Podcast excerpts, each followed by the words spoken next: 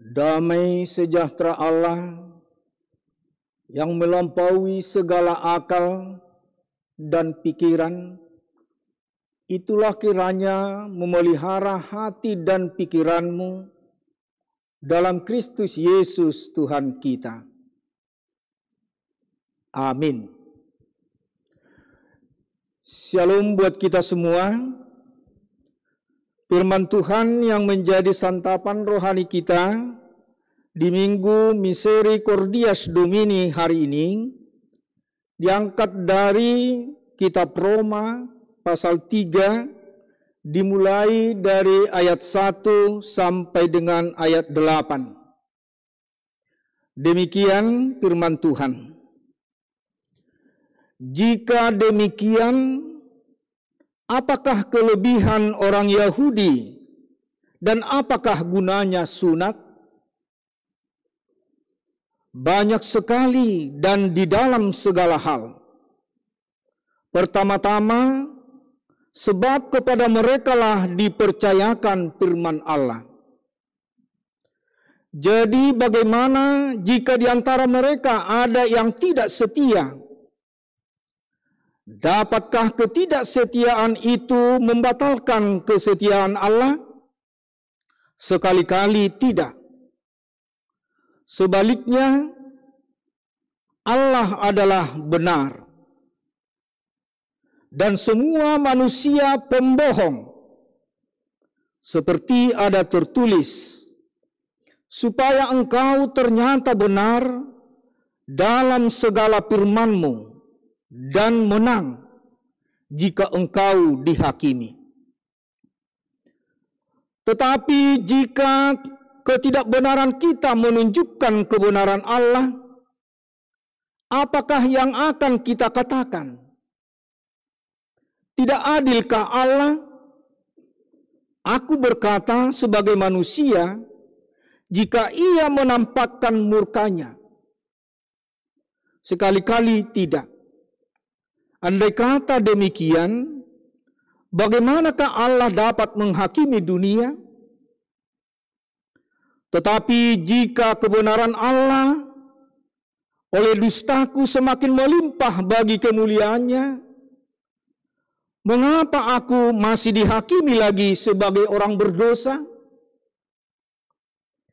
Bukankah tidak benar fitnahan orang yang mengatakan, bahwa kita berkata, marilah kita berbuat yang jahat supaya yang baik timbul daripadanya. Orang semacam itu sudah selayaknya mendapat hukuman. Demikian firman Tuhan. Bapak Ibu Saudara yang sungguh dikasihi Yesus Kristus, Kini kita telah diizinkan Tuhan memasuki Minggu Miseria Domini. Sekaligus mengajak kita semua orang percaya untuk menyanyikan kesetiaan Allah di dalam kehidupan kita. Saudara-saudara yang dikasih Yesus Kristus, memang saat ini kita diperhadapkan dengan berbagai tantangan dan cobaan di dalam hidup ini. Dan kadang kita merasa lelah dan tidak mampu menghadapi saat-saat yang getir ini. Tetapi firman Tuhan mengajak kita dan meyakini akan firman Tuhan.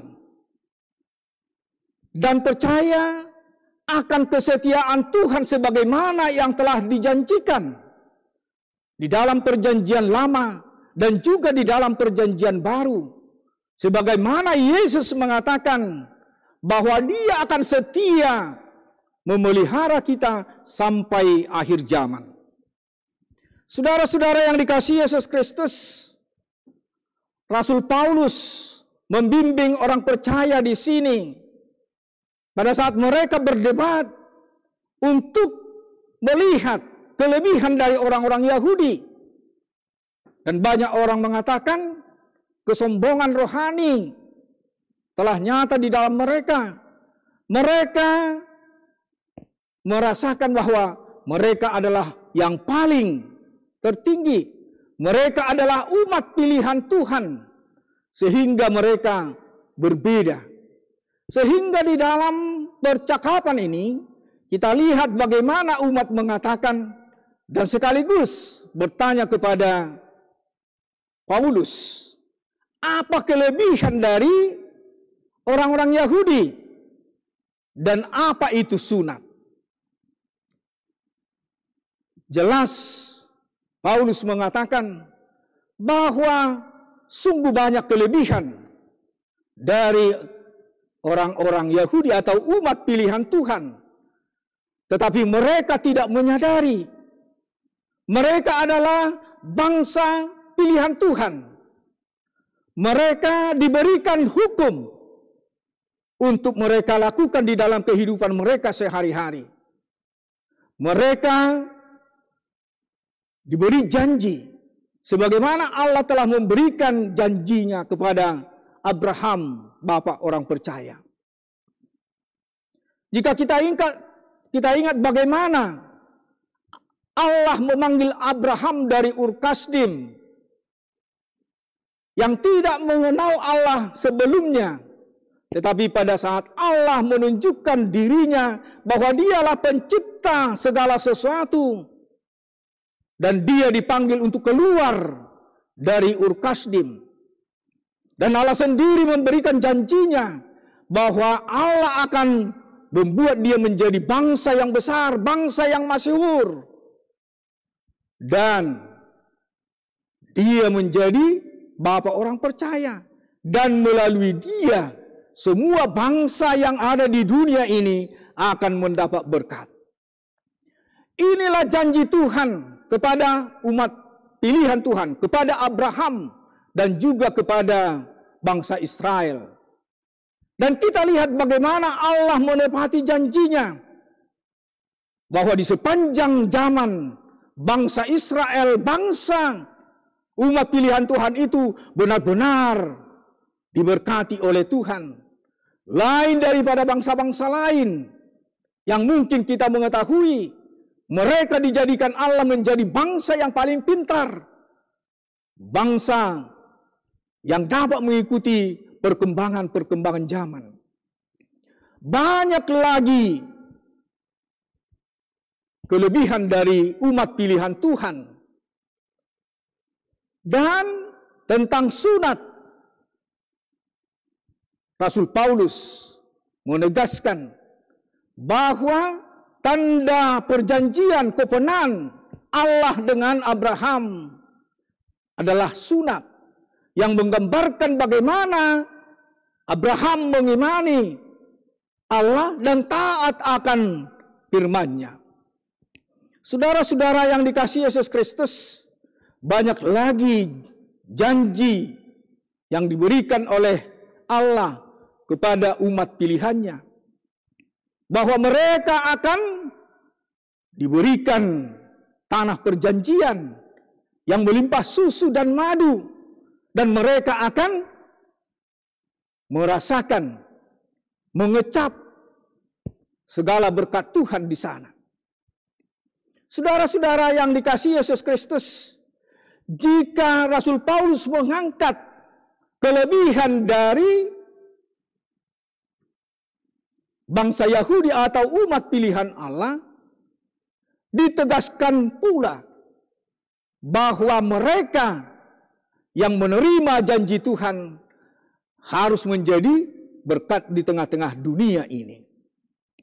Saudara-saudara yang dikasihi Yesus Kristus, di dalam minggu Misericordias Domini ini, kita mau diajak menyajikan kesetiaan Tuhan. Bagaimanakah kita mengingat janji Tuhan, kesetiaan Tuhan di dalam hidup kita?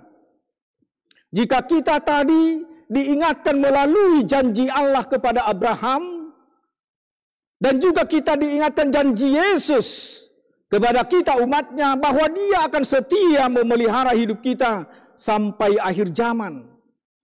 Tetapi apakah kita dapat merasakan pada saat kita diperhadapkan pada masa-masa sulit saat ini? Apakah kita melihat ada kesetiaan Allah hingga saat ini? Saudara-saudara yang dikasihi Yesus Kristus, apakah dapat kita melihat bagaimana kesetiaan Allah hingga saat ini jika kita melihat dari sudut iman, apakah mata rohani kita dapat terbuka akan apa yang terjadi di dalam perjanjian lama? Bahwa di sana juga nyata bagaimana kesetiaan Allah. Dan juga jika Paulus mengatakan bahwa semua manusia pembohong dan seharusnya dihukum, apakah mata rohani kita ini dapat melihat situasi ini untuk mengingatkan kita akan kesetiaan Tuhan. Memang banyak saudara-saudara kita yang terkapar karena virus corona. Banyak saudara-saudara kita yang mengalami sakit penyakit yang sering kita sebut sakit menahun. Apakah di dalam hal yang kita alami itu dapat kita melihat bahwa sampai saat ini kesetiaan Allah masih kita rasakan? Saudara-saudara yang dikasih Yesus Kristus, mungkin banyak dari antara umat kita, jemaat kita yang merasa bosan di rumah dan kerinduan yang sangat mendalam untuk beribadah di rumah Tuhan. Tetapi pada saat ini karena ketaatan kita kepada pemerintah dan untuk memutus rantai-rantai Covid ini, kita diajak bagaimanakah kita di rumah masing-masing untuk melakukan segala pekerjaan dan bersama-sama untuk melihat kejadian ini adalah benar-benar Tuhan mengetahui dan melalui kejadian ini Allah mau menunjukkan kesetiaannya. Jika di dalam perjanjian lama memang pernah ada suatu bangsa yang mungkin hampir sama dengan yang kita alami saat ini. Karena manusia tidak setia lagi kepada Tuhan, bahkan melakukan kejahatan-kejahatan sehingga Allah mau murka. Tetapi kita lihat bagaimana kesetiaan Tuhan sebagaimana yang telah dijanjikan kepada Abraham. Kita lihat bagaimana Allah menunjukkan kesetiaannya.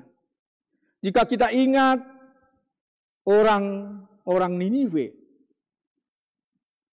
yang telah dipastikan akan dimusnahkan karena kejahatan mereka. Sehingga Allah memanggil Yunus untuk memberi, memberitakan firman Tuhan.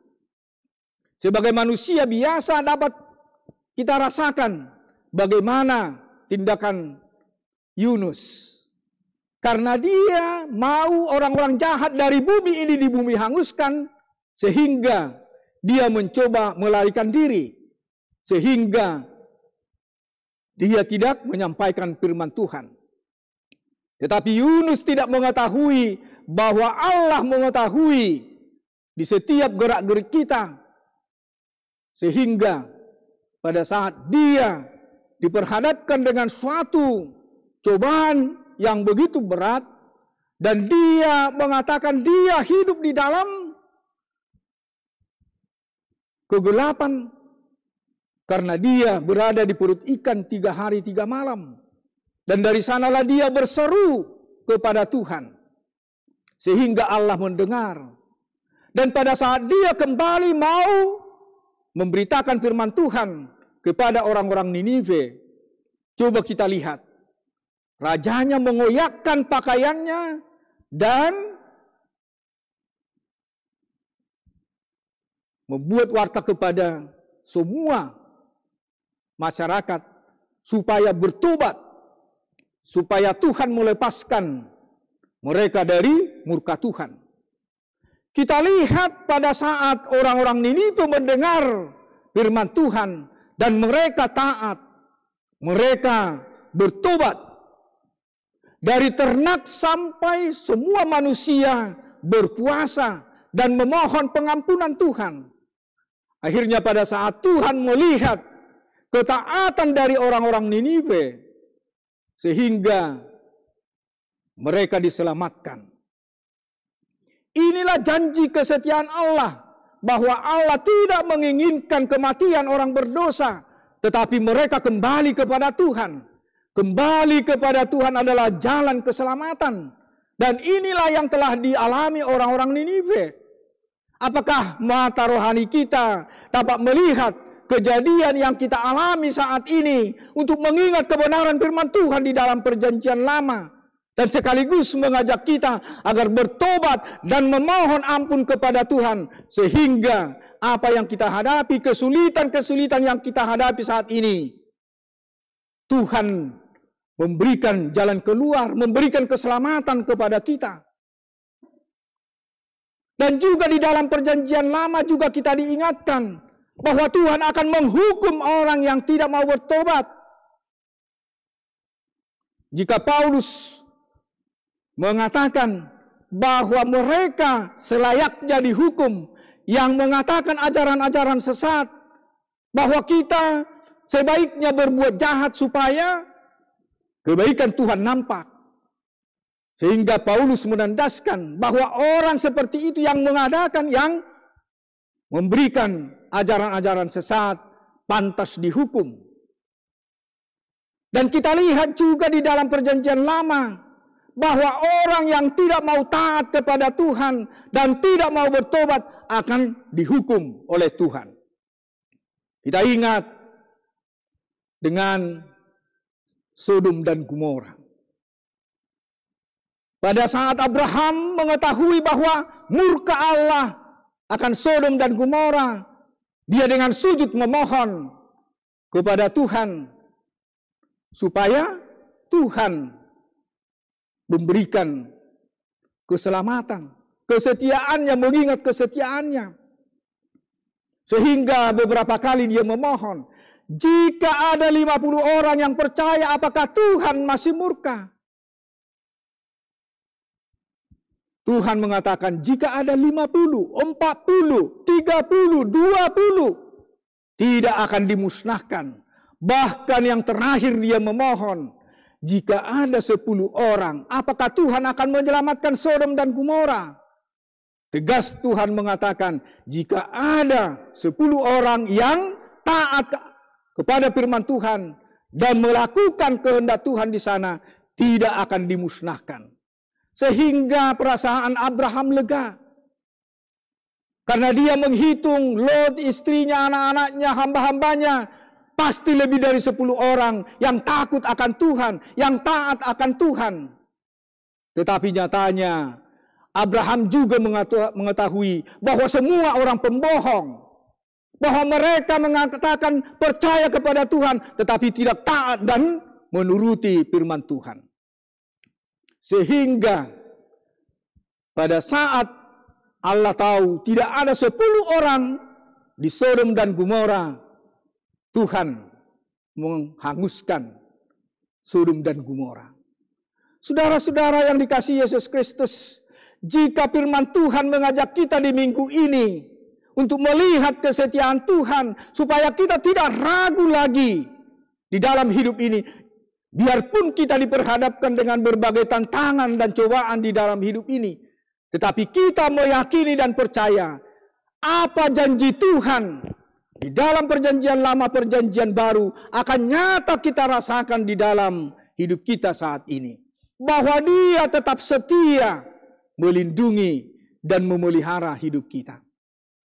Saudara-saudara yang dikasih Yesus Kristus, harus kita yakini bahwa sampai saat ini masih banyak orang percaya yang taat dan tunduk kepada Tuhan sehingga murka Allah tidak terjadi di tengah-tengah kehidupan kita. Kesetiaan masih ada di dalam kehidupan kita masa kini. Dan sebenarnya itu bisa kita rasakan di dalam keluarga kita masing-masing. Secara umum kita lihat kesetiaan istri yang paling dominan di tengah-tengah keluarga. Jarang kesetiaan suami yang nampak di tengah-tengah keluarga. Jika seorang suami mengalami sakit penyakit, penyakit tahunan yang menahun, istri pasti setia untuk mendampingi, bahkan yang memberikan yang terbaik. Jarang kita lihat sang suami yang begitu setia jika istrinya sakit. Tetapi pada saat, saat kami ada apa ditempatkan di HKBP Tebet ini, saya sendiri telah melihat seorang suami yang begitu setia. Memang sebelumnya pernah saya baca di Google, di internet, bahwa seorang pengusaha, orang kaya raya, dia setia kepada istrinya, biarpun istrinya bertahun-tahun. Dia berusaha untuk memberikan yang terbaik kepada istrinya ini. Biarpun dia mengelola perusahaannya kantornya tapi tidak pernah dia melupakan istrinya. Dia memandikan, memberikan sarapan, makan siang, memberikan lagu-lagu yang terbaik untuk istrinya ini. Sehingga televisi mewawancarai kenapa dia begitu setia kepada istrinya yang sakit-sakitan. Dia mengatakan bahwa dia telah pernah berjanji kepada Tuhan bahwa dia akan mengasihi dan setia kepada istrinya ini pada saat sehat maupun sakit, pada saat miskin ataupun kaya, dan itu ditunjukkan.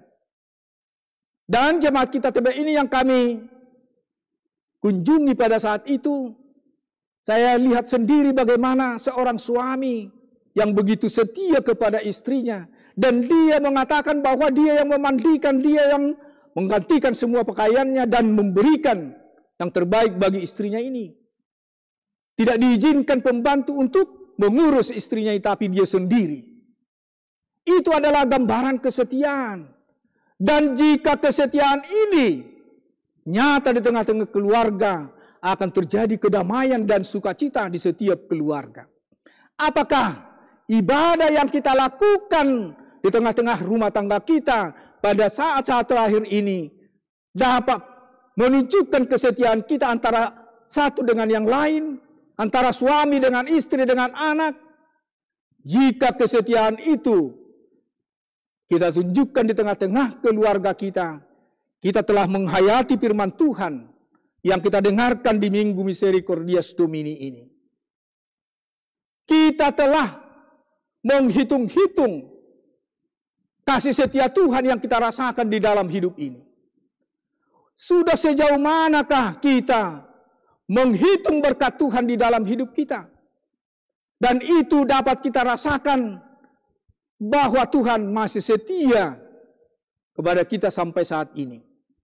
Untuk itu saudara-saudara yang dikasihi Yesus Kristus, jika Allah setia sampai saat ini, setialah kepada Tuhan dan taatlah akan firman-Nya dan kita akan merasakan berkat Tuhan di dalam kehidupan kita dan keselamatan yang akan diberikan kepada kita di saat-saat yang uh, kita menghadapi masa-masa sulit ini. Sebagaimana orang-orang Ninipe yang taat kepada Tuhan dan bertobat sehingga mereka mendapat keselamatan, demikian juga orang percaya hingga saat ini. Jika benar-benar menaati firman Tuhan dan bertobat dari segala kejahatan, kita akan merasakan berkat Tuhan di dalam hidup kita. Amin. Kita berdoa. Terima kasih Tuhan buat firman-Mu yang menyapa kami di minggu ini, agar kami taat akan firman-Mu dan setia kepada Tuhan, sebagaimana Tuhan setia kepada kami. Bapa di surga, pada saat ini Tuhan tahu bahwa jemaatmu banyak yang khawatir, Mari Tuhan tolong bantu mereka. Jikapun kami diperhadapkan dengan berbagai cobaan tantangan di dalam hidup ini, yakinkan umatmu bahwa Tuhan setia memelihara hidup kami dan memberikan keselamatan di dalam kehidupan kami. Mari Tuhan kuatkan iman kami supaya kami tetap setia kepada Tuhan. Bapa di surga pada saat ini kami berdoa buat umatmu dari anak-anak sekolah minggu, orang tua dan juga lansia. Kiranya Tuhan memelihara dan memberikan berkatmu yang melimpah bagi umatmu. Jika kami merasa khawatir pada saat-saat ini, mari Tuhan mampukan kami untuk mengingat segala janjimu bahwa Tuhan akan memelihara kami sampai akhir zaman. Bapa di sorga, kami mengaku hidup kami penuh dengan dosa. Hapuskan segala dosa pelanggaran kami agar kami layak menerima berkat dan anugerah Tuhan. Terimalah doa kami hanya di dalam nama anakmu, Yesus Kristus Juru Selamat kami yang hidup. Amin.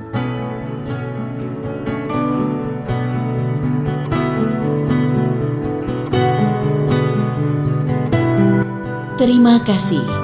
Saudara telah mendengarkan khotbah kebaktian minggu di Rumah Talk Tebet Podcast.